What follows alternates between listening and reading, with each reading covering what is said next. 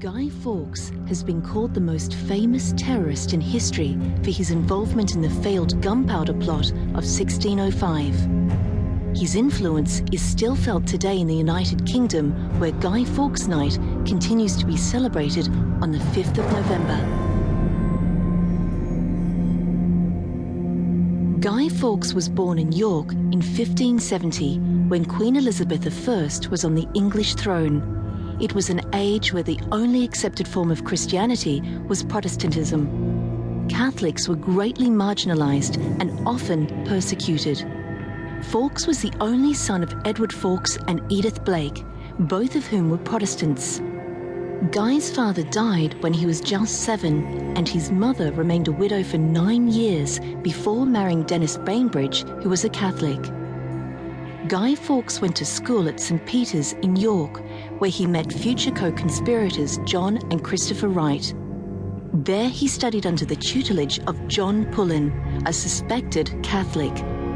Whether it was due to the influence of his teacher or perhaps his stepfather, Guy converted to Catholicism in his mid-teens, around the time Queen Elizabeth and Parliament were enacting a brutal repression of English Catholics. From the time of his conversion, Fawkes became an ardent Catholic, travelling to Flanders and enlisting in the Spanish army when he was in his early 20s. During his 10 years fighting with the Spanish forces, Fawkes gained a reputation as a noble and brave warrior and a good Catholic. While he was there, he adopted the name Guido, which is a Spanish translation of the name Guy, Fawkes was known for being a good soldier and commander, as well as for his impressive appearance. He was tall and powerfully built, with thick reddish brown hair, a beard, and a flowing moustache. James I ascended to the English throne in 1603 and imposed even stricter rules on Catholics than Elizabeth's government had. James even began a maneuver to have Catholicism outlawed.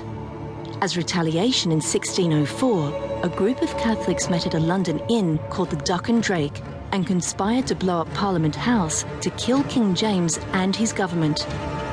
The group of conspirators was led by Robert Catesby and included Thomas Wintour, John Wright, and Thomas Percy. But history remembers Guy Fawkes as the most famous member of the group. He held the important job of being the militia and explosives expert. These conspirators managed to rent a cellar that lay directly beneath the House of Lords in March of 1605. They then proceeded to fill the cellar with barrels and barrels.